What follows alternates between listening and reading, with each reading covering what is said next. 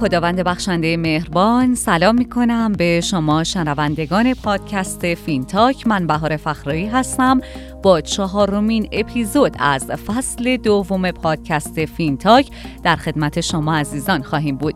این قسمت از پادکست همونطور که میدونید با همکاری کارگزاری بانک صنعت ومعدن و انجمن مالی ایران و ماهنامه بورس برگزار میشه که امیدواریم این قسمت هم مانند قسمت‌های قبل مورد استقبال شما بزرگواران قرار بگیره. امروز هم قراره در ارتباط با موضوع پول شویی در بازار سرمایه صحبت کنیم. به نظرم موضوع بسیار جذاب و مهمیه. فاصله میگیریم، برمیگردیم، مهمانان بسیار ارزشمندم رو خدمت شما معرفی میکنم.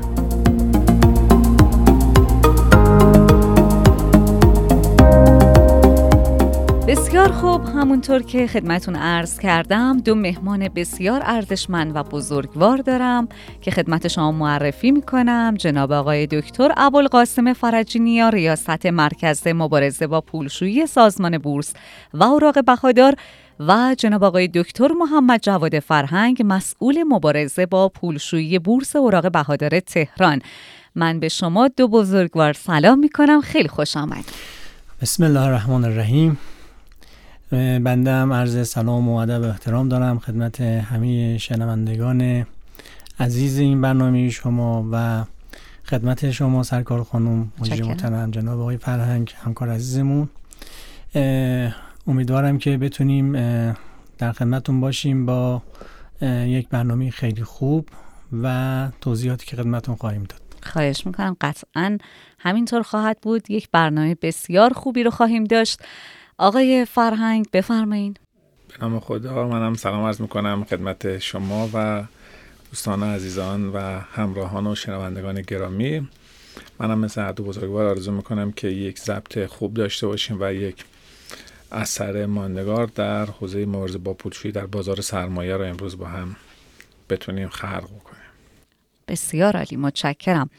خب ما قرار هست که در ارتباط با پولشویی در بازار سرمایه حرف بزنیم و فکر میکنم در ابتدا نیاز باشه که یک تعریف کلی از پولشویی داشته باشیم و بعد بریم سراغ باقی سوالات. بفرمایید. بله، بسیار عالی.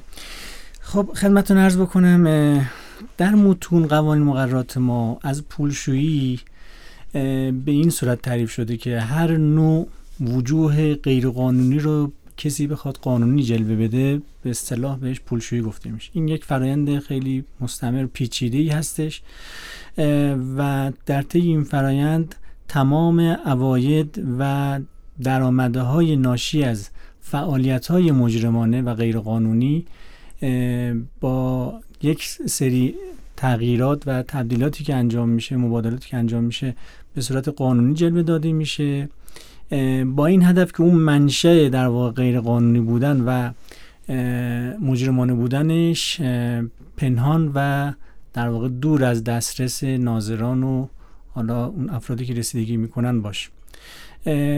به طور کلی کلن هر نوع فعالیتی که در اون عواید از ناشی از فعالیت مجرمانه باشه و بعد بخواد به صورت قانونی تطهیر بشه و به پول پاک تمیز تبدیل بشه، این فعالیت در واقع فعالیت پولشویی عنوان میشه توی متون و قوانین مقررات ما.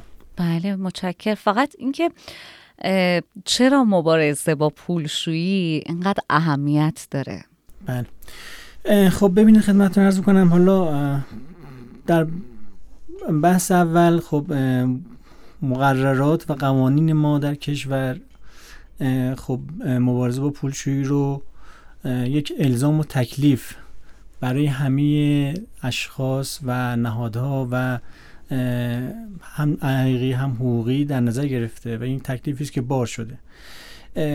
خب این به لحاظ مقرراتی هستش. به لحاظ فرآیندی هم می‌خوایم عرض بکنیم برای اینکه اقتصاد کشور ما و جامعه ما اقتصاد سالمی باشه و شفاف بتونن همه فعالیت خودشون انجام بدن، لاجرم ما باید به این سمت برویم که مبارزه با پولشویی رو در سرلوحه فعالیت‌های کسب و کارمون داشته باشیم. این خب در طبیعتاً در دنیا هم از چندین سال پیش خب به جدیت در دستور کارشون قرار گرفته و داره انجام میشه. خب الزاماتی رو نهادهای بین‌المللی متولی در این امر برای همه کشورها تدوین کردن، توصیه‌هایی رو داشتن. خب یه نهاد خیلی مهمی هم در این زمینه ما داریم، در واقع همون اف ای تی اف یا گروه ویژه اقدام مالی توصیه‌هایی رو تهیه و تدوین میکنه و البته به صورت توصیه نامه است و همه کشورها الزام میکنه، ابلاغ میکنه. ولی خب همه کشورها به خاطر انقبالی که نسبت به مبارزه با این قضیه دارند در رأس امور و کاراشون اینو قرار دادن. بنابراین ما هم باید در کشور خودمون اینو حالا به لحاظ حداقلش بخوایم بگیم مبارزه با فسادهای مالی که ممکنه وجود داشته باشه در واقع در رأس امور و کارامون داشته باشیم.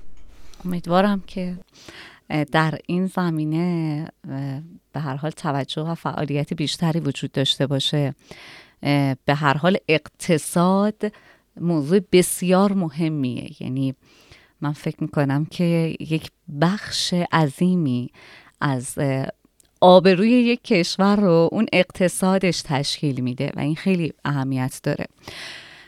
پولشویی آقای فرهنگ چطور میتونه اقتصاد و جامعه رو تحت تاثیر قرار بده؟ سوال بسیار خوبی رو مطرح کردید. امروز بخش‌های مختلف همدیگر رو تحت تاثیر قرار میدن، یعنی بخش اقتصادی، بخش سیاسی و جامعه در هم تنیدگی بسیار نزدیکی دارند و به یک نوعی تأثیر و تأثیر فراوانی برای یکدیگر دارند. همطور که فرمودید اقتصاد در واقع آبروی یک کشور هست و بازار سرمایه دماسنج این اقتصاد هست.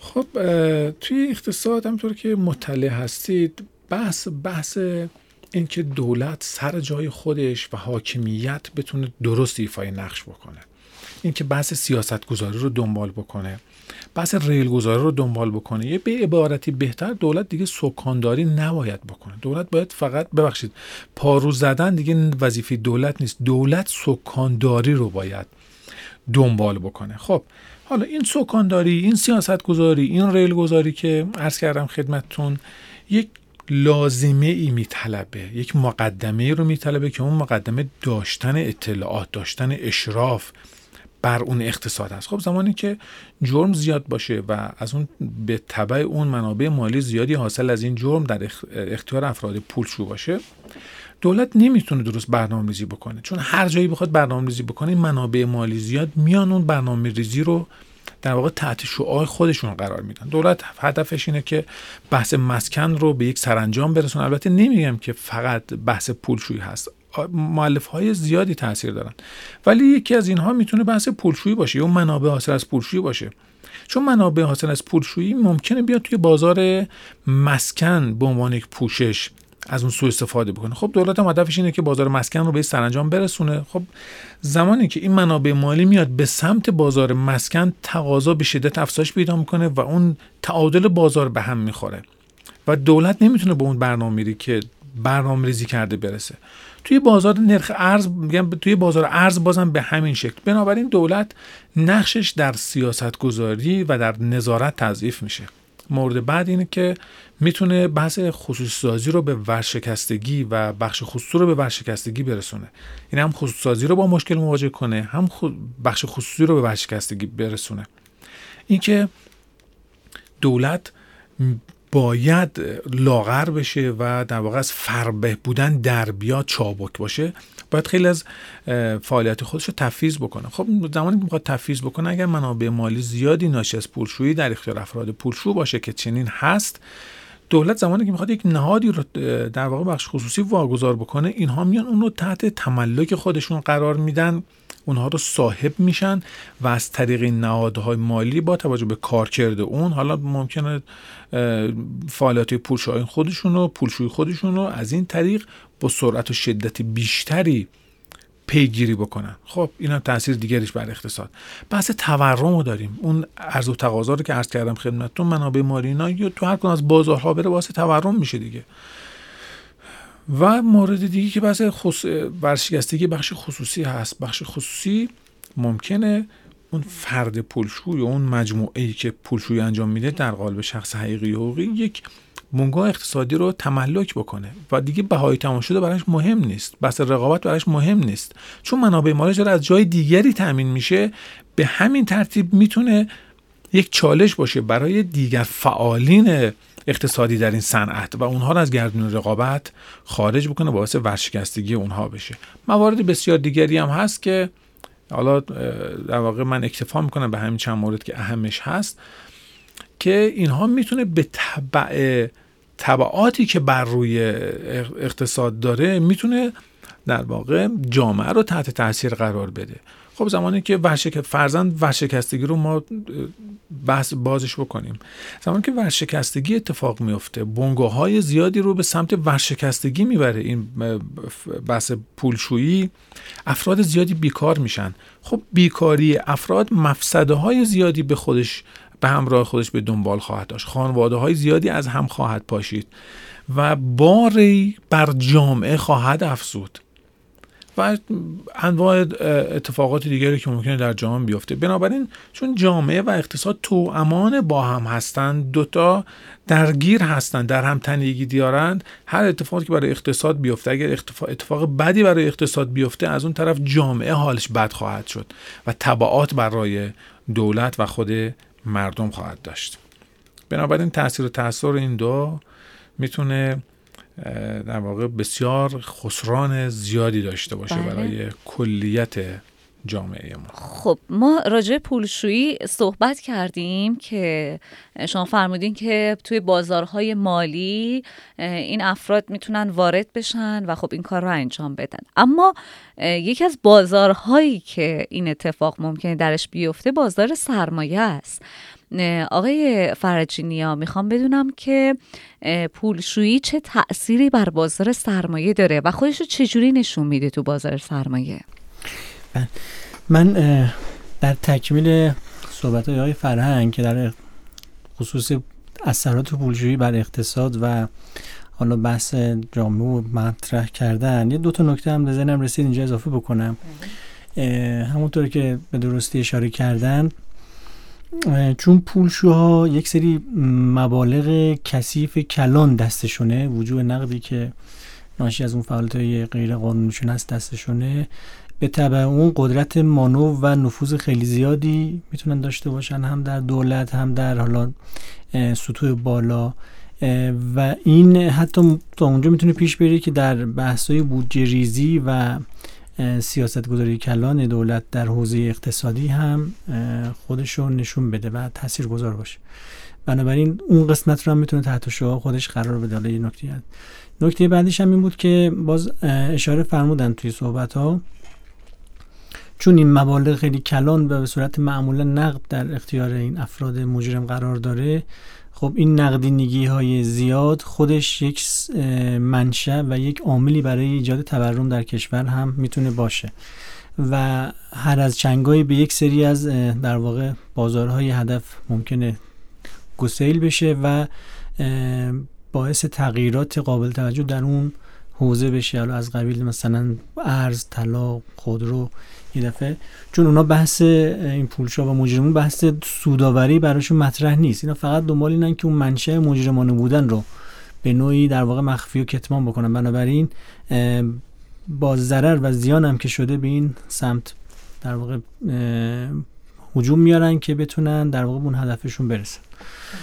اما در حالا خصوص نکته بعدی که فرمودین در بازار سرمایه، ببینید معمولا همیشه اینجوری عنوان میشه، میگه خب همه عموم در واقع آحاد اینجوری مطرح میکنن که چون پول از سمت بانک داره وارد میشه و اولین ورود و درگاه و سنگر ما بانک هست، معمولا اونجا باید بیشتر بحث پولشویی مطرح باشه و بازار سرمایه در لایه‌های بعدی قرار داره.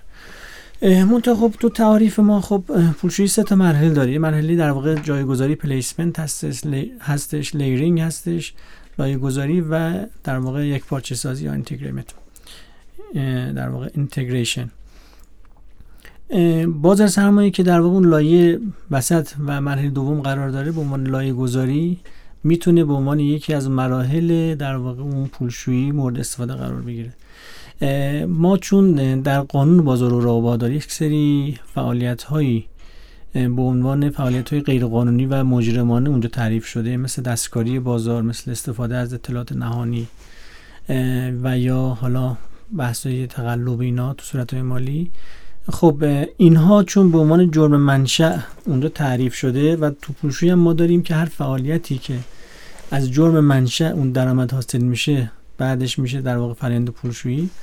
بنابراین هر نوع درآمدی که بعد از اون فعالیت‌هایی مثل دستکاری و در واقع استفاده از اطلاعات نهانی اینا صورت میگیره در صورت کشف و در واقع اثبات، بعد از اون دیگه میتونه به عنوان در واقع وجوه پولشویی مورد استفاده در بازار سرمایه تلقی بشه.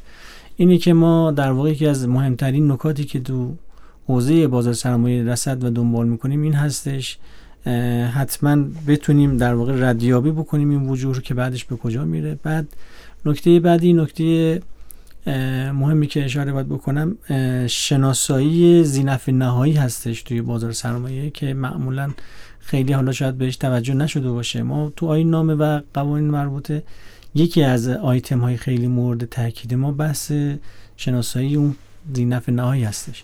تو بازار سرمایه حتما باید این اتفاق بیفته، چون بحث خب حالا یه سری موارد ممکنه مطرح بشه، بحث استفاده از کدهای دیگران یا وجود یا حسابهای دیگران و معامله به نام اونها صورت بگیره. بنابراین ما اولین و مهمترین نکته‌ای که تو این حوزه خواهیم داشت اینه که بتونیم دقیق و به درستی شناسایی بکنیم همه دستاندارکاران بازار سرمایه، نه فقط ما، که اون فرد خودش دقیقاً داره معامله رو انجام میده، خودش داره اقدامات انجام میده و از حساب‌ها و کد ایشون در واقع سوء استفاده نمیشه. این تو بازار سرمایه خیلی میتونه مهم و حائز اهمیت باشه.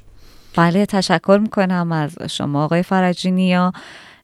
سوالات زیادی رو داریم در ادامه و بیشتر در ارتباط با این موضوع یعنی پولشویی در بازار سرمایه صحبت میکنیم و در خدمت شما شنوندگان عزیز خواهیم بود. یک فاصله میگیریم، برمیگردیم، همچنان کنار ما باشید.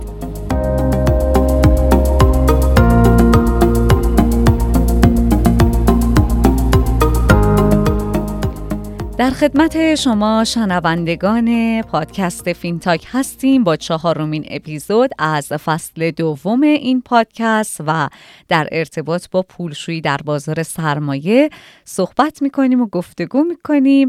به اتفاق آقایان دکتر ابوالقاسم فرجی نیا، ریاست مرکز مبارزه با پولشویی سازمان بورس و اوراق بهادار، و جناب آقای دکتر محمدجواد فرهنگ، مسئول مبارزه با پولشویی بورس اوراق بهادار تهران.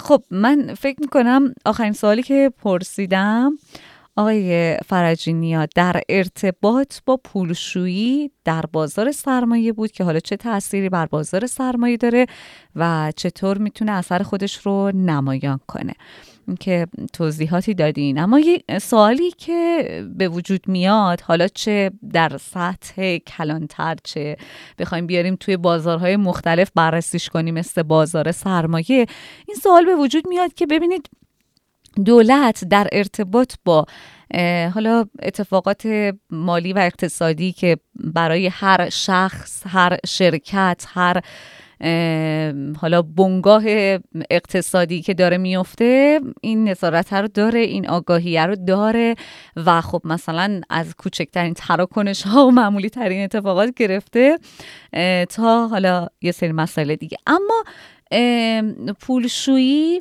من فکر میکنم نیاز به یک قدرت داره و نیاز به یک رانت و رابطه داره، یعنی خیلی هم کسانی که این پولشویی رو انجام میدن از بیخ گوش دولت و حتی دستگاه ناظر دور نیستن.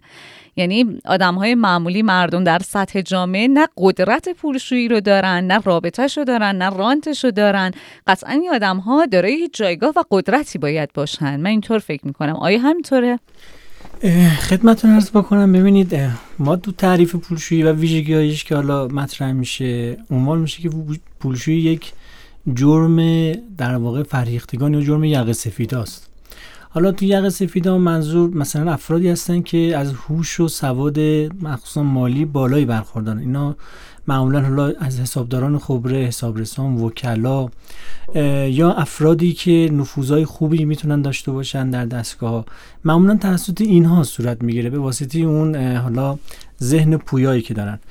بنابراین خب این طبیعیه. و یکی دیگه از نکات خیلی قابل توجه و حائز اهمیت این مسئله، اون عرض کردم خدمتتون، وجوهی است که در اختیار این افراد قرار داره، چون این معمولا مبالغ مبالغ کلانی هستش و این افرادی هم که این مبالغ رو دارن دنبال این هستن که اون منشأش رو گم بکنن و دنبال در واقع خیلی حالا منفعت بالا نیستن، اینی که اینو به راحتی هر جایی که بخوان میتونن در واقع خرجش بکنن و استفاده بکنن.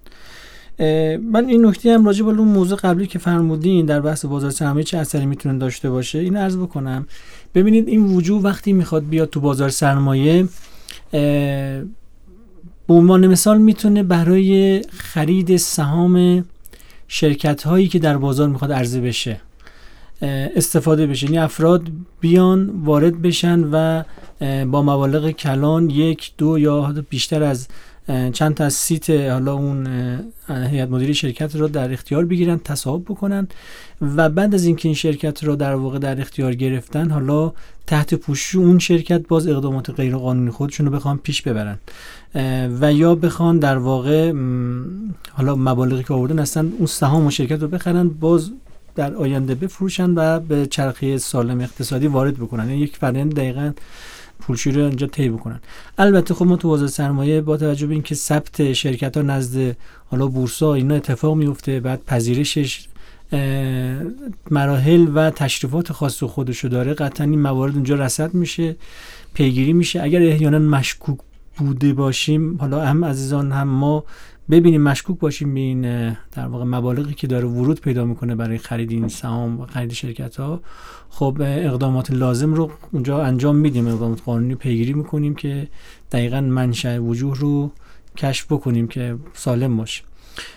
و حتی مثلا در حوزه‌های دیگه مثل صندوق‌های سرمایه‌گذاری بره این خرید و فروش انجام میشه، بعد بعد از یک بار خرید و فروش این چرخه از دوباره اون صندوق خارج بشه و صرفاً بازار سرمایه محملی بشه برای اینکه این پول اومده اینجا تمیز شده و خارج شد رفته. بنابراین این تاثیراتی است که میتونه توی بازار سرمایه ما داشته باشه. بله آقای فرهنگ، با توجه به اینکه شما مسئول مبارزه با پولشویی بورس اوراق بهادار هستین، میخوام بپرسم که مبارزه با پولشویی چطور میتونه به سالم سازی فضای بازار سرمایه کمک بکنه؟ اصلا این مبارزه با پولشویی در بازار سرمایه فرایندش چیه؟ بسیار عالی. سوالی که اول اگر اجازه بدید من سوال قبل شما رو یه نکته به ذهنم رسید خدمتتون عرض کنم. بفهم. شما به رانت و مسائل از این دست اشاره کردید. بله.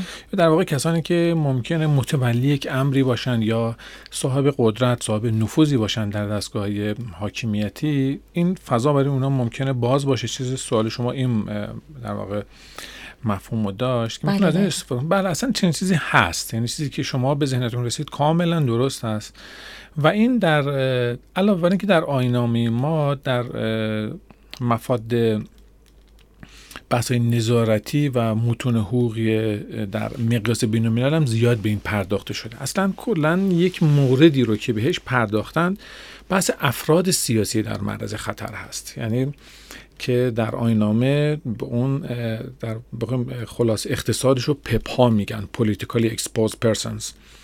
این پپا توی دنیا حساسیت بسیار روی اونها وجود داره. چرا؟ میگن که فردی که به حال مقامی مسئولیتی به اون سپرده شده امکان این داره یا خودش از این مقام سوء استفاده بکنه و مفسدی رو ایجاد بکنه که مهمترینش بحث رشوه، اختلاس، که اینا همش دیگه باید وارد فرآیند پولشویی بشه تا اون منابع مالی تطهیر بشه، یا اینکه نه طرف خودش به ظاهر آدم صالح و سالمی هست ولی ممکنه از اون دیگران سوء استفاده بکنن، ابزاری برای دیگران باشه.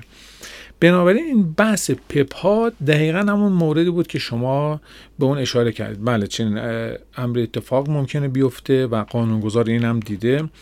البته طبق آیین‌نامه قرار معیارها و شاخص‌هایی که مشخص بکنه چه فردی رو ما فرد سیاسی در نظر بگیریم و چه کسانی رو سیاسی در نظر نگیرند، کلاً اشخاص مشمول، اونا قرار ابلاغ بشه. این ابلاغ بشه این معیار متری به دست اون شخص مشمول بتونه اینها رو بیشتر، یا اون تاکید قانون رو بیشتر رعایت بکنه، چون افراد سیاسی که افراد به عنوان افراد سیاسی در معرض خطر میشناسن، اینا قانونگذار حساسیتی بیشتری در مورد شناسایی اینها و رصد اونها در واقع اعمال کرده و توی مواد مختلف به اون اشاره کرده که به این میپردازه.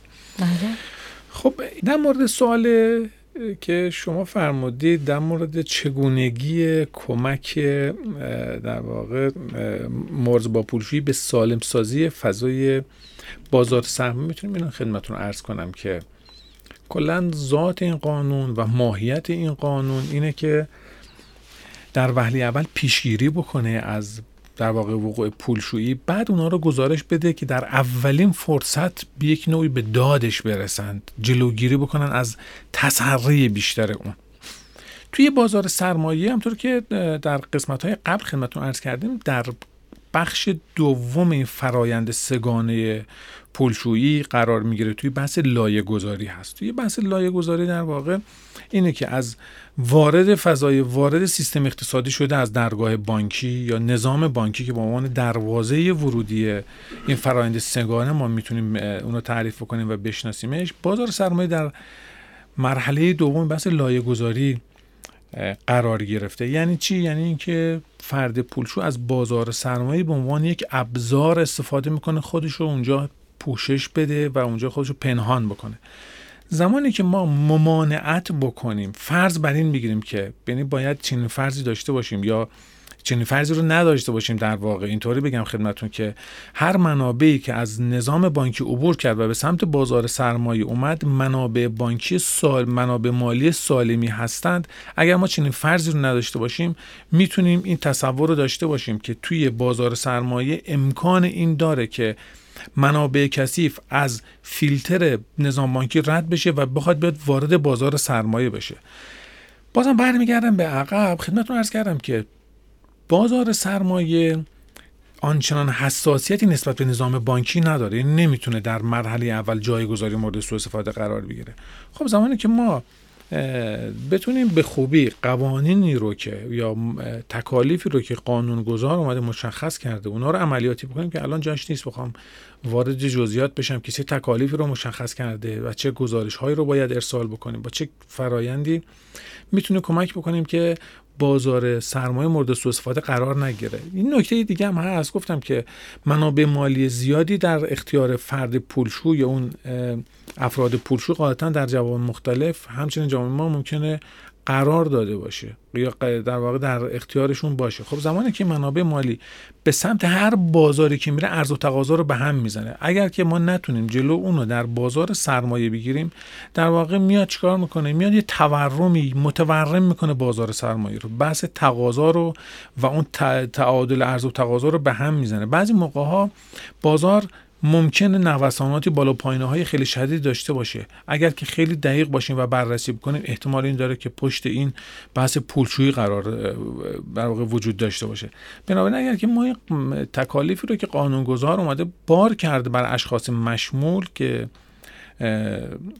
تمام نهادهای فعال در بازار سرمایه به یک نوع شخص مشمول قلمداد شدن، اونا رو به خوبی عملیاتی بکنه و اجرا بکنه و بحث اون ارزیابی، شناسایی و در نهایت گزارشگری به مراجع بالادستی رو به خوبی عملیاتی بکنه، به خوبی اون اجرا بکنه، میتونیم این اطمینان رو بدیم که میتونه بازار سرمایه سالم بشه و پاکسازی بشه، به حال مورد سوء استفاده قرار, قرار نگیره, نگیره. خب حالا من میخوام از شما آقای فرجی نیا بپرسم که این نهادهایی که آقای فرهنگ فرمودن چه نهادهایی هستند که مکلف به اجرای قوانین حالا مربوطه در زمینه مبارزه با پولشویی هستند؟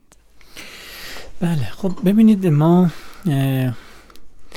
در ماده هفت مکرر قانون قانون اصلاحی مبارزه با پولشویی یک واحد مجزایی به نام واحد اطلاعات مالی زیر نظر وزارت اقتصاد، در واقع در خود وزارت اقتصاد و زیر نظر شورای عالی مقابله و پیشگیری از جرایم پولشویی تأسیس و تهیه شده، اونجا در واقع دیده شده که این متولی امر مبارزه با پولشویی در کل کشور هستش. خب وظیفه اصلی نهاد در واقع اون مقررات گذاری اولی، پیشنهاد در واقع مقررات برای تصویب هستش و سیاست‌هایی که حالا مد نظرش هستش، توصیه نامه‌ها، بحث‌های آموزش اینا داره. بعد از این لایه در واقع دستگاه‌های متولی نظارت در هر حوزه هستند که وظیفه اصلی در واقع اجرای تکالیف مقرر در قانون و آیین‌نامه رو بر عهده دارن. ببینید در حوزه بازار سرمایه به عنوان مثال سازمان بورس و اوراق بهادار، مرکز مبارزه با پولشوییش متولی نظارت بر اجرای این قوانین مقررات هستش. مثلا در حوزه بانک‌ها بانک مرکزی هستش، در حوزه بیمه‌ها بیمه مرکزی، بعد در همه حال حوزه‌های دیگه یک دستگاهی به ما دستگاه متولی نظارت وظیفه اجرا رو داره، وظیفه نظارت رو داره. یعنی در بازار سرمایه و برای بازار سرمایه فقط همون مرکز مبارزه با پولشویی سازمان بورس به عنوان، نه فقط ایشون ایشون این مرکز که ارشد خدمتتون به عنوان یک نهاد متولی نظارت. متولی نظارت یعنی کسی که هم نظارت میکنه بر اجرای مقررات توسط اشخاص مشمول تحت نظارت سازمان و هم مقرراتی که خود سازمان اونجا باید در واقع اجرا بکنه با اعضای مختلفش، در واقع هم به نوعی شخص مشمول است و هم نز... متولی هستش که اشخاص مشمول این کار انجام بدن. خب تمام اشخاص مشمول طبق آیین‌نامه، یعنی تمام شرکت‌های در واقع مالی، نهادهای مالی ما که از سازمان مجوز فعالیت و تأسیس می‌گیرن، همه و حتی ناشرانمون همینطور، منتها اونایی که حالا از سازمان مجوز می‌گیرن و تحت نظر سازمان هستن باید این واحد در واقع واحد مبارزه با پولشویی رو داشته باشن تو ساختارشون.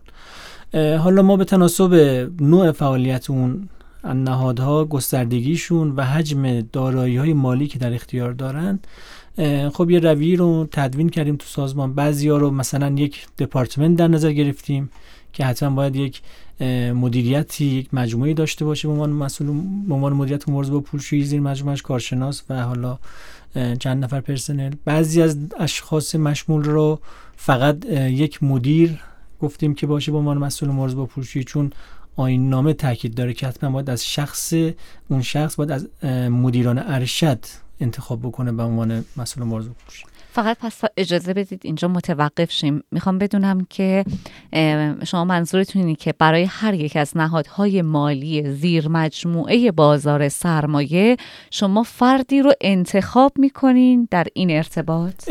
خودشون انتخاب میکنن. بله. معرفی، این آیین نامه و دستورالعمل خاص خودشو داره. بله. معرفی میکنن، این فرمای خاصی داره، باید تکمیل بکنن، مدارک مستندشون بفرستن، ما اینا رو همه آماده کردیم فرستادیم براشون.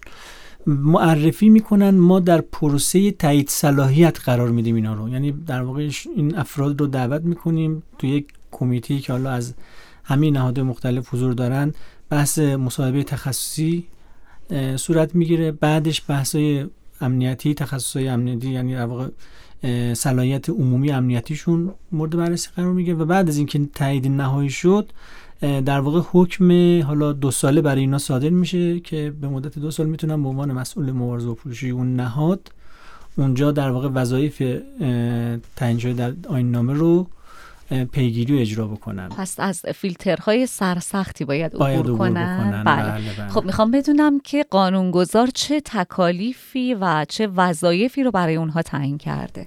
خب خیلی تکالیف گسترده است، تکالیف متعددی، مخصوصا حالا هم تو قانون به صورت کلی و هم در آیین نامه که خب در مواد سی و هفت سی و هشت مفصل راجب این مفاص راجب این وظایف توضیح داده شده و اونجا در واقع اومده. مهمترینش حالا بعد از این تشکیل ساختار و حالا معرفی و تایید صلاحیت، بحث تدوین رویه‌های مخصوص اون نهاد مالی هستش که منطبق با آیین نامه باید رویه‌های برای شناسایی مشتریان، طبقه‌بندی مشتریان از لحاظ ریسک، تعیین سطح فعالیتشون، بعد نحوه کشف و گزارش دهی اون معاملات مشکوک، تمام این فعالیت‌ها برای اینه که برسیم به این قسمت که ما اون فرد بتونه احیانا اگه گزارش اگر یک فعالیت مشکوکی بود اونو گزارش بده. به ماها یا به نهاد بالا دستی که در واقع بتونیم حالا ردیابی و پیگیری و احیانا جلوش رو بگیریم بحث فسادا رو، و این رویه ها رو باید تدوین بکنه اون فرد در واقع تایید صلاحیت شده. بعد بحث دوم بحث برگزاری دوره آموزشی هستش که باید پیگیری کنه برای خود ایشون و همه مجموعه و پرسنلی که در اون نهاد مشغول هستن، دوره‌های آموزشی مبارزه با پولشویی رو به صورت مستمر داشته باشن برای اینکه توانمندسازی ایجاد بکنه در بین پرسنل، آگاهی بخشی داشته باشه به پرسنل برای در واقع آشنا شدن با این مقررات و حالا با مباحث روز پولشویی. بعد خدمتتون عرض کنم بحث دیگه که تکلیف مهمی است و تقریبا خیلی نادیده گرفته شده، بحث تدوین و طراحی یک سامانه جامعی است که توی نهادهای مالی این باید به جدیت پیگیری بشه و این سامانه طراحی و استقرار پیدا بکنه. چون فرض کنید یک نهاد مالی چندین، حالا شاید از هزار تا چند میلیون مشتری داشته باشه، قطعاً به صورت دستی و سنتی نمیتونه اینها رو کنترل، پیگیری یا بحث طبقه بندیش انجام بده. یک سامانه باید طراحی بشه که اون تو اون سامانه این طبقه بندی رو صورت بگیره متناسب با اون فعالیت‌هاشون، معاملاتشون و, و این سامانه طراحی شده دیگه. این سامانه باید خود اشخاص مشمول در واقع اینو پیگیری بکنن برای طراحیش. حالا شما پیگیری میکنید که اونها این کارو کردن؟ این کارو خواهیم کرد. بله، ما بر اساس آیین‌نامه یکی از وظایف ما همینه که پیگیری بکنیم این تکالیف توسط اشخاص مشمول اجرا بشه و قطعا در مثلا تمدید مجوزشون، در صدور مجوزها تأثیر به سزای خواهد داشت. ماده چهل و چهار گفته در واقع آیین نامه که پس از رتبه‌بندی اشخاص مشمول در اجرای مقررات مبارزه با پولشویی، اون بحث تمدید مجوزها یا احیانا اگر مجوز فعالیت جدیدی میخوان بگیرن بتونن اینو داشته باشن. بنابراین ما قطعا توی ارزیابیمون اینو خواهیم داشت، تو چک لیستمون هم خواهیم داشت بحث طراحی سامانه‌ها و پیاده سازیش، بحث آموزش هم که خدمتتون عرض کردم. بله. و بحث بعدی بحث اون گزارش دهی که عرض کردم خدمتتون. تمام این در واقع وقتی فرآیندها و این مراحل انجام شد، اون موقع احیانا اگر به یک موارد مشکوکی برخورد کردن این اشخاص مشمول که مستقل هم هستن و نباید در واقع منوط به تایید مدیر عامل یا مقام موافق دیگه‌ای باشه، مستقلاً باید بلافاصله موارد مشکوک رو به حالا سازمان یا حالا اف آی یو در اون سامانه‌ای که طراحی شده است اینو گزارش بکنن که ما در واقع بتونیم پیگیری بعدیمون رو انجام بدیم. بله، متشکرم. آقای فرهنگ، میخوام بدونم که حالا قانونگذار چه ابزارهایی رو برای عمل به تکالیف مشمولان در نظر گرفته؟ آیا ابزاری رو در اختیارشون قرار داده و اینکه حالا اون تکالیف و وظایف رو انجام میدن، در قالب اون ابزار انجام میدن، به چه شکله؟ بسیار عالی. در مورد وظایف که حالا ابزارهایی که باید در اختیار اشخاص مشمول قرار گرفته باشه، حالا قبل از اینکه اینو بخوام خدمتتون عرض بکنم من چند تا نکته رو بگم. این که شخص مشمول طبق ماده پنجاه و شش قانون، فکر کنم قبلا هم توی قسمت قبل عرض کردم خدمتتون، طبق ماده پنج قانون اصلاحی مورد با پولشویی مصوب سال نود و هفت، بازار سرمایه، بورس‌ها، شرکت‌های کارگزاری، سرمایه‌گذاری، تامین سرمایه و و تمام اینها به عنوان شخص مشمول قلمداد شدن. بله. خب شخص مشمول بعد بالادست شخص مشمول میشه میشه در واقع شخص متولی نظارت که میشه خود مرکز سبا. حالا اینا توی آیین نامه که اگر که انشالله فرصتی باشه توی پادکست بعدی کلا به صورت تخصصی تر میپردازیم به وظایف اشخاص مشمول که اصلا چه وظایفی دارن، با جزئیات بیشتر میپردازیم که یک پادکست کاربردی باشه و هر شخص مشمولی اینا رو در واقع گوش بده، متوجه بشه که قانونگذار چه وظایفی رو بر اون بار کرده و چه وظایف و تکالیفی رو داره. خب که اون تکالیف بسیار زیاد هست توی آیین نامه. موردش هم مثلا بگیم به نظرم خوبه. مثلا یکی از مورداش این، کلا میخوام خلاصه بگم. بله بله. این که میتونیم بگیم که کل آیین نامه سه تا چیز رو به صورت کلی، البته نه همشو ولی به صورت کلی، شاکل اصلی اینه که شما باید ارزیابی بکنید، شناسایی بکنید و گزارش دهی بکنید. یعنی ده. تمام اینها هم مواد مختلف به اونها اشاره میکنه. یعنی شما میگه که آقا یه شخص مشمول، شما هر معامله‌ای، هر تریدی، هر فعل و انفعال در واقع مالی یا هر فعالیت‌های مالی که اتفاق میفته در درون شما به عنوان شخص مشمول مکلف هستید از این اطمینان حاصل بکنید که این منابع مالی این یا در واقع منشأ این مشکوک نبوده. پس حالا اینا سازگار داره دیگه که و اینها نیاز به یه سری ابزارها ابزار دارن. حالا همونقدر که اینو خدمتتون عرض کنم، همونقدر که قانونگذار تکالف زیادی رو وضع کرده و مکلف کرده و در نهایت روزی، حالا شاید دور شاید نزدیک، پاسخگو خواهد کرد اشخاص مشمول در مورد این تکالیف، به هر حال اونها رو دست خالی هم نفرستاده وسط میدان.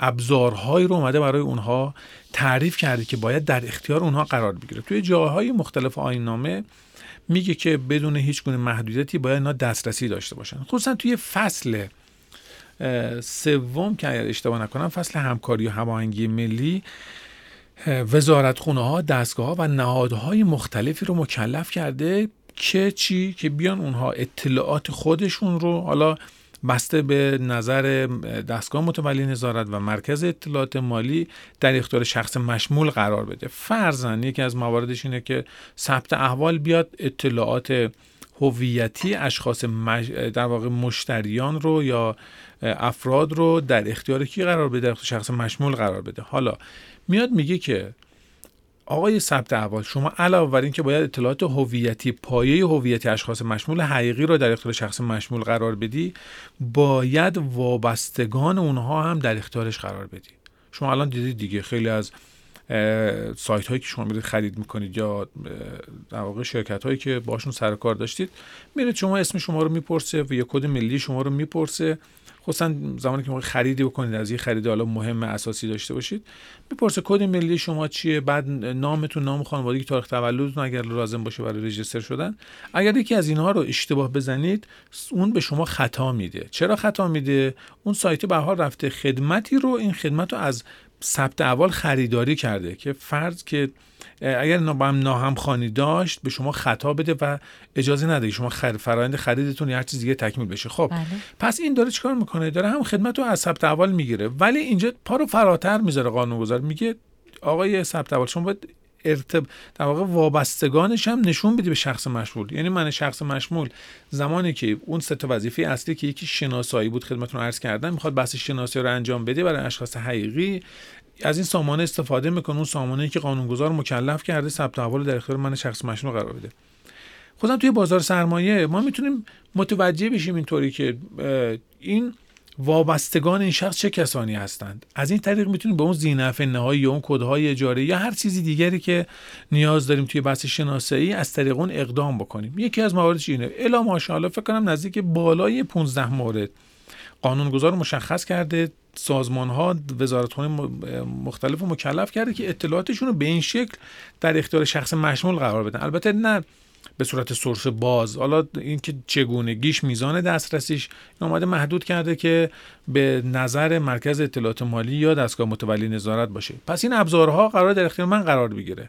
همچنین حالا اینا گفتم که انشالله سر فرصت در مورد به صورت تخصصی در مورد وظایف و ابزارها توضیح خواهیم داد خدمتتون. بله. اگر باشه پادکستی بله. در این زمینه تولید خواهیم کرد. متشکرم. بنابراین دست خالی رها نکرده اشخاص مشمول رو بابت انجام این سه تا وظیفه اصلی. خب دست خالی رها نکرده، میخوایم بدونیم که آقای فرجی نیا اینها آموزش های لازم رو هم کسب کردن؟ آیا آموزش دیدن؟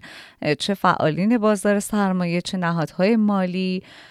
آیا این آموزش رو دیدن که چطور اقدام کنن در این ارتباط؟ بله. خب یکی از دقیقاً مواد خیلی حالا مهمی هم که تو آیین‌نامه بهش اشاره شده، بحث برگزاری دوره‌های آموزشی و ارائه آموزش لازم به این افراد و کارکنان اشخاص مشمول هستش.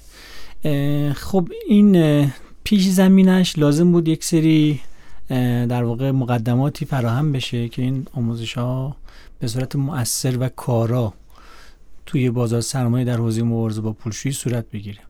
از جمله اینکه این سرفصله هایی که باید آموزش داده میشه میشد به اضافه مطالب و محتوایی که تو این دوره ها ارائه میشه رو در واقع ما باید میمدیم در میآوردیم که پراکندگویی نشه. بعضی از خب عزیزان ما توی دوره کلاساشون مطالب رو عمومی میکردن، بعضیا فقط قانون رو مطرح میکردن، از روی آیین نامه فقط مطرح میکردن و خب تا حدودی ما حالا بازخوردی که میگرفتیم از اشخاص شرکت کننده در کلاس تا حدودی ابراز نارضایتی میکردن که خب ما قانون رو میدونیم، آیین نامه رو اگه نیاز باشه میریم میخونیم دیگه، چه نیازی از کسی بیاد بگه. این بود که در یک کمیتی که حالا در اف آی یو تشکیل شد و حالا عزیزانمون آقای فرهنگ و بقیه بزرگوارا هم حضور داشتن، عضو کمیته بودن، این سرفصل‌ها تدوین شد و در واقع درسنامه اون موضوع برای حداقل دوره مقدماتی فعلا در اومده و ابلاغ هم شده به اشخاص مشمول. بنابراین اشخاص مشمول میتونن در واقع از این محتوا استفاده بکنن. اساتیدی رو هم که حداقل در این حوزه تسلط و آشنایی کافی دارن و به نظر ما میتونن در واقع این دوره رو با رضایت قابل قبول و مطلوبی برگزار بکنن رو ما اسامیشون رو در سایت شرکت اطلاع رسانیمون درج کردیم. از همه اون اساتید میتونن از اون استفاده بکنن. حالا اونجا عنوان کردیم که بعضی از اساتید هستن در همه حوزه های بازار سرمایه میتونن تدریس و فعالیت بکنن، بعضی از اساتید خب به خاطر اون حوزه خاصی که تخصصی که دارن فقط در حوزه مثلا ناشران ما میتونن فعالیت بکنن. میتونن از اون اساتید استفاده بکنن. در خصوص مؤسسات هم حالا هر کدوم از این مؤسساتی که دارای موافقت اصولی باشن و اسامیشون باز تو شرکت اطلاع رسانی بورس است، از اون مؤسسات میتونن استفاده بکنن و با این اساتید دوره‌های در واقع آموزشی رو برگزار بکنند، هم خودشون هم در حالا به واسطه اون نهادهای مالی که این کار انجام میدن. تا حالا دوره برگزار شده؟ بله، چندین دوره برگزار، الان تقریبا از اولم این دوره برگزار میشد، منتها ما از سال قبل حالا تقریبا از اوایل شهریور یا مهر ماه بود که حالا ما تقریبا اینو اون تصمیم گرفتیم سر سامون بدیم، یه خورده منسجم و منظمش کردیم و خب از اون زمان هم حالا باز همچنان داره برگزار میشه. منتها امسال ما به جدیت و با در واقع تاکید بیشتری روی این قضیه ورود پیدا کردیم. خود سازمان و ما همکارامون متولین هم هستیم که این دوره مؤثر باشه و واقعا آموزنده باشه، در واقع باعث ارتقا و آگاهی بیشتر پرسنل بشه، اینجور نباشه که صرفا یه دوره گذاشته شده باشه. چندین دوره تا حالا برگزار شده و این برنامه هم ان شاءالله ما داریم که در آینده هم همچنین داشته باشیم. حتی یک برنامه‌ای رو ما خودمون در سازمان ان شاءالله اینو مد نظر داریم که برای کلیه نهادهای مالی، مدیران عامل در سطح مدیران عامل و مسئولین مبارزه با پولشویی داشته باشیم برای آشنایی خود این بزرگواران که دقیقاً فعلا بدونن آقا مبارزه با پولشویی مهم هستش، مدیر عامل در واقع به این اهمیت و به این درک و در واقع این حساسیت برسه که من باید توی شرکت و اون نهادی که حالا مسئولیت دارم این را هم باید در کنار موضوعات دیگه بهش توجه بکنم، اهمیت بهش بدم، چون با توجه به تکالیفی که در آیین نامه قانون بار شده، خب تکالیف خیلی متعدد و زیادی است. قطعاً بعداً بخواد بررسی و پیگیری بشه، اگر این عزیزان آشنا نباشن خب با چالش مواجه میشن، با مشکل مواجه بله. میشن. متشکرم، بسیار عالی. اگر موافق باشید یک فاصله بگیریم، برگردیم ادامه بحثمون رو داشته باشیم. در ارتباط با پولشویی در بازار سرمایه داریم صحبت میکنیم، به اتفاق جناب آقای دکتر ابوالقاسم فرجی نیا که ریاست مرکز مبارزه با پولشویی سازمان بورس و اوراق بهادار هستند و جناب آقای دکتر محمدجواد فرهنگ که مسئول مبارزه با پولشویی بورس اوراق بهادار تهران هستند. این رو هم خدمتون عرض کنم که این پادکست با همکاری کارگزاری بانک صنعت ومعدن، انجمن مالی ایران و ماهنامه بورس برگزار میشه که امیدوارم حالا مورد توجه شما عزیزان قرار بگیره.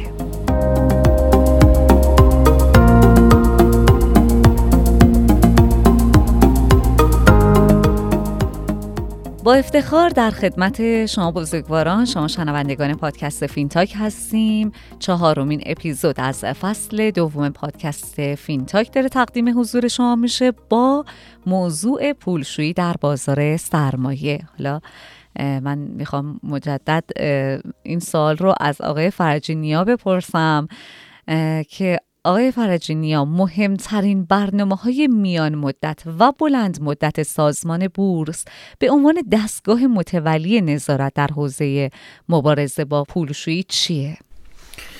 بسیار من اجازه میخوام حالا قبل از اینکه برنامه رو عرض بکنم یک مختصری از این اقداماتی که تو این مدت انجام شده رو عرض بکنم، بله بعد بگم حالا در ادامه چی کار میخوام بکنم.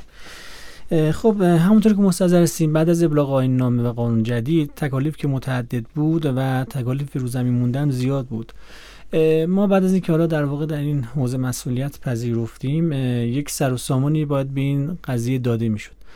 اولین و مهمترین نکته‌ای که تو اینجا مطرح بود بحث کارگروه ملی ریسک بود که در اون آیین نامه دیده شده بود. اونجا یک سری ارزیابی‌هایی صورت بگیره و آسیب‌پذیری‌های هر حوزه دقیقاً شناسایی بشه و متناسب با اون آسیب‌پذیری‌ها در واقع برنامه‌های اجرایی برای اجتناب و جلوگیری و مدیریت اون آسیب‌ها در واقع ارائه بشه از هر حوزه.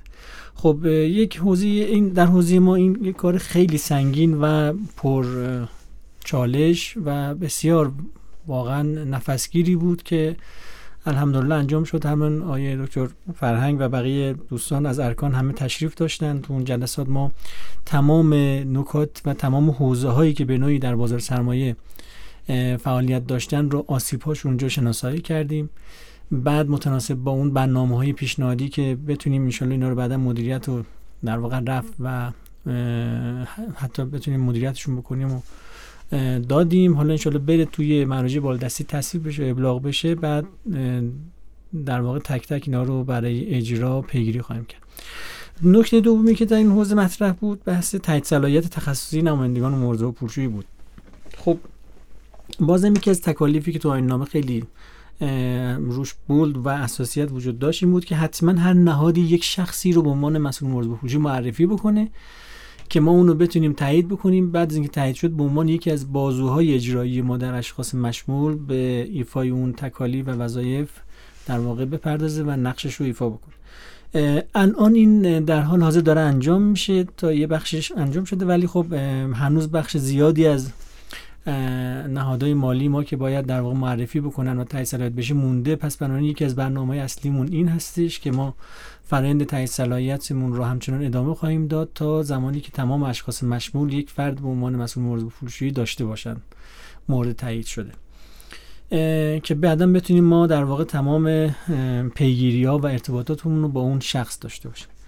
یکی دیگه از برنامه همونطور که عرض کردم خدمتتون در قسمت قبلی اینه که ما یک آموزش عمومی همگانی برای همه نهادهای مالی در سطح مدیران ارشدشون داشته باشیم. یعنی مدیر عامل و مسئول مبارزه با پولشویی هر نهاد مالی رو انشالله میخوایم دعوت بکنیم، بعد یک دوره حالا نسبتاً جامع داشته باشیم، قوانین مقررات رو بهش بگیم، چون در آیین نامه قانون جدید بحث ترک فعل‌ها هم مطرح هستش.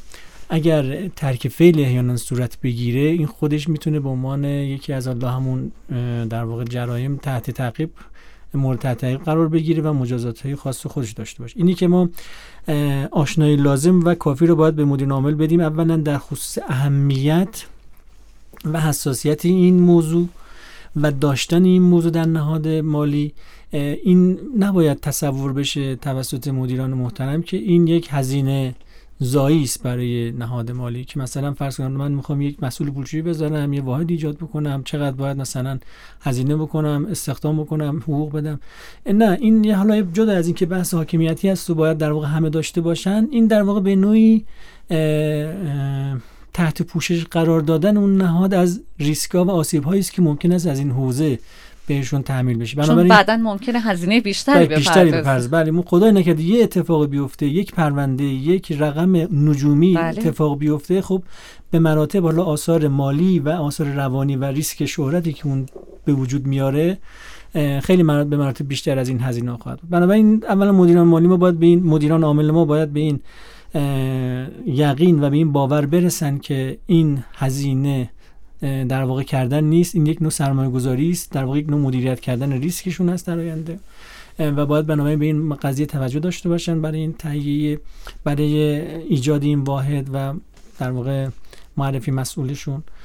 ثانیاً اون بحث نرم افزار رو حتما باز به عنوان یک ابزاری که در اختیار این فرد و مسئول موارد فروشی قرار بگیره برای پیگیری اون تکالیف حتما باید باز طراحی داشته باشن. تو برنامه‌ش ما اینو داریم. بحث بعدیمون پیگیری برگزاری دوره‌های آموزشی توسط اساتیدی است که مرتعد هستند و به صورت مستمر برای اینکه این توانمندسازی برای همه پرسنل نهادهامون ایجاد بشه. حالا این دوره‌های آموزشی نه لزوماً توسط یک مؤسسه خاصی بلکه خود نهادهای مالی هم اگر مجوز موافقت اصولی داشته باشن میتونن برگزار بکنن.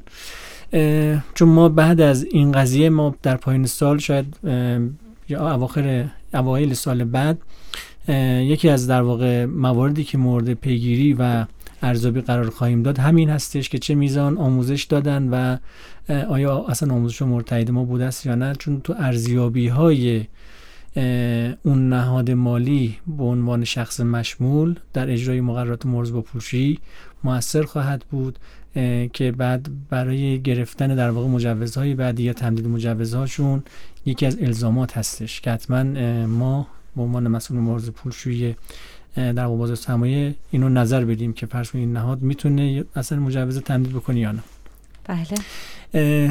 خدمتتون عرض بکنم نکته بعدی بحث اینه که ما بتونیم سامانه‌هایی رو توی سازمان، حالا طراحی اولیش انجام دادیم، راه اندازی بکنیم و رصد بکنیم تقریبا تمام حالا تراکنش‌هایی که تو بازار سرمایه هست و احیانا اگر اون تراکنش‌های مشکوکی و غیر متعارف یا مزنونی رو وجود داره اونها رو ما بتونیم شناسایی و در واقع پیگیر بعدیش انجام بدیم.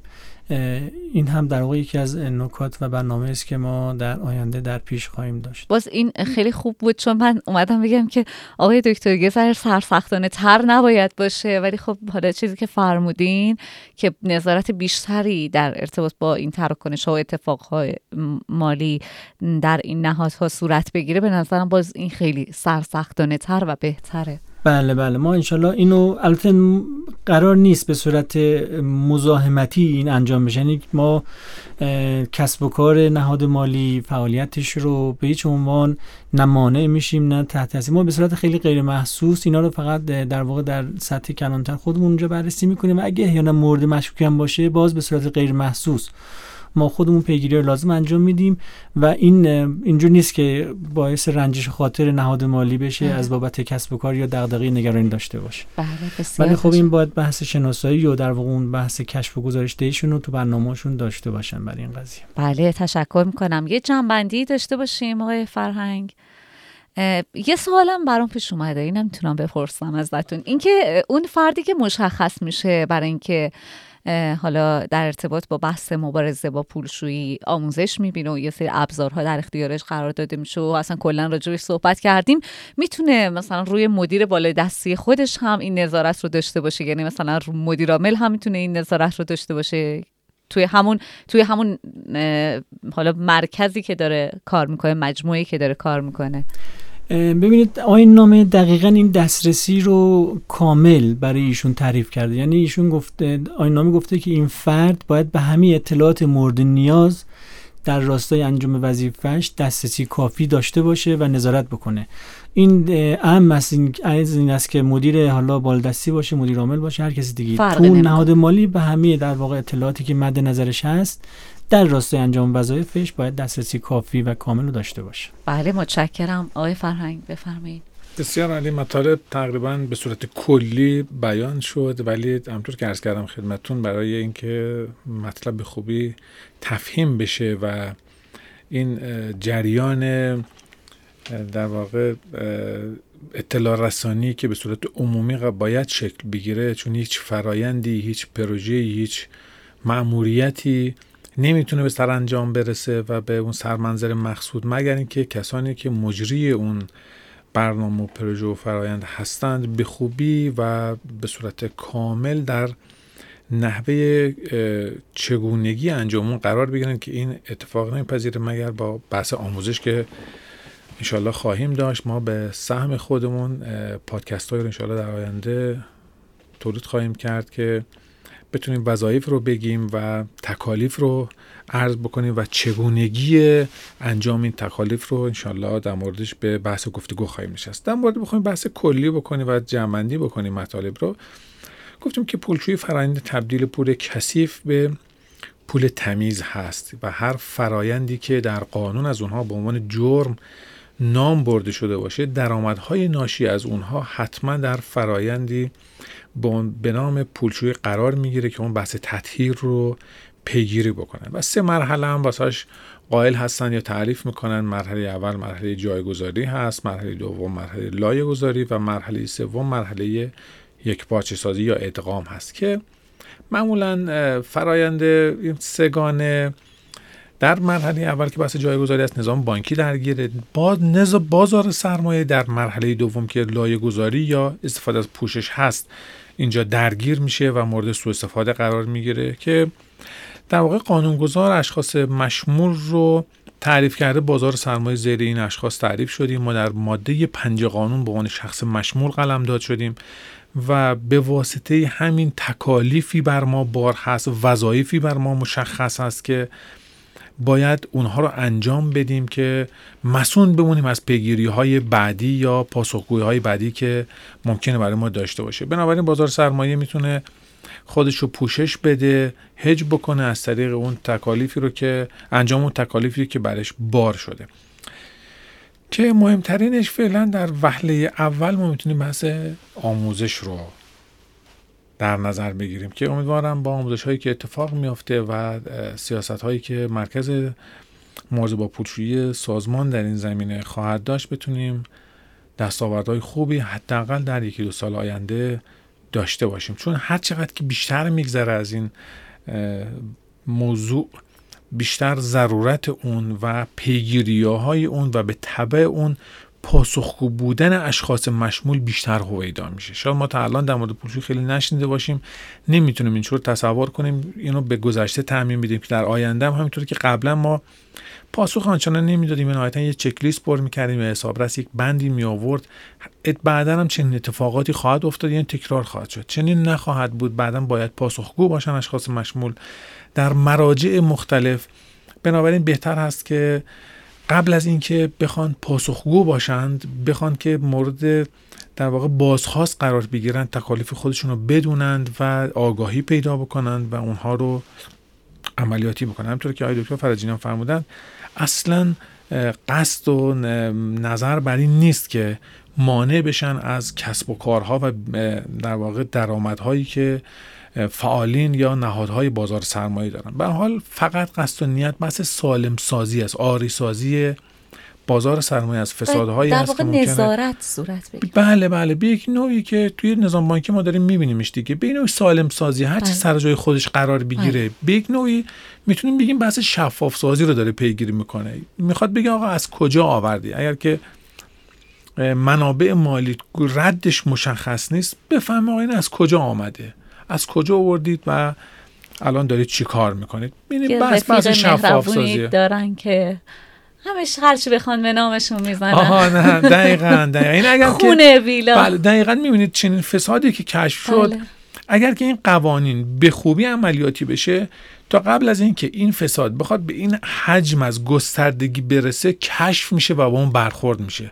دقیقاً مثل یک گله‌ی بهمن یا برف میمونه که از بالای یک ارتفاع اونو میچرخونه، چاقلش میدید میاد پایین. تا قبل از اینکه این شعاع این چند ده برابر چند صد برابر بشه و بتونه آبادی‌های پایین این در واقع ارتفاع رو بله. زیر خودش و له بکنه، بتونه اون جلوش گرفته بشه، درست. مانع بشه از اینکه چنین بهمنی شکل بگیره، چنین در واقع فسادی با اون عظمت با اون بزرگی اتفاق بیفته. به هر حال به یک نوع پیشگیری میکنه، اینو مسئول سازی میکنه. بله، امیدوارم که واقعا مرکز مبارزه با پولشویی سازمان بورس و اوراق بهادار در این زمینه موفق باشه.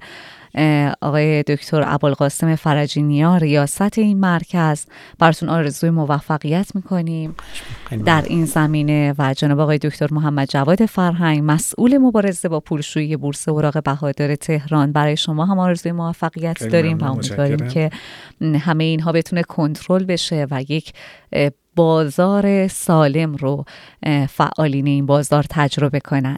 تشکر میکنم از شما دو بزرگوار، خیلی متشکرم که وقتتون رو در اختیار ما قرار دادین. سلامت باشین. متشکرم. من تشکر میکنم. من تشکر میکنم از شما و شنوندگان عزیز که وقتشون رو به ما دادند. خواهش میکنم، متشکرم و تشکر میکنم از همه شما همراهان گرامی. شما چهارمین اپیزود از فصل دوم پادکست فین تاک رو شنیدید و این پادکست با همکاری کارگزاری بانک صنعت ومعدن، انجمن مالی ایران و ماهنامه بورس تهران برگزار شده و امیدواریم که این قسمت هم مانند قسمت‌های قبل مورد استقبال شما قرار بگیره. خیلی متشکرم که همراهمون بودید و خداحافظ.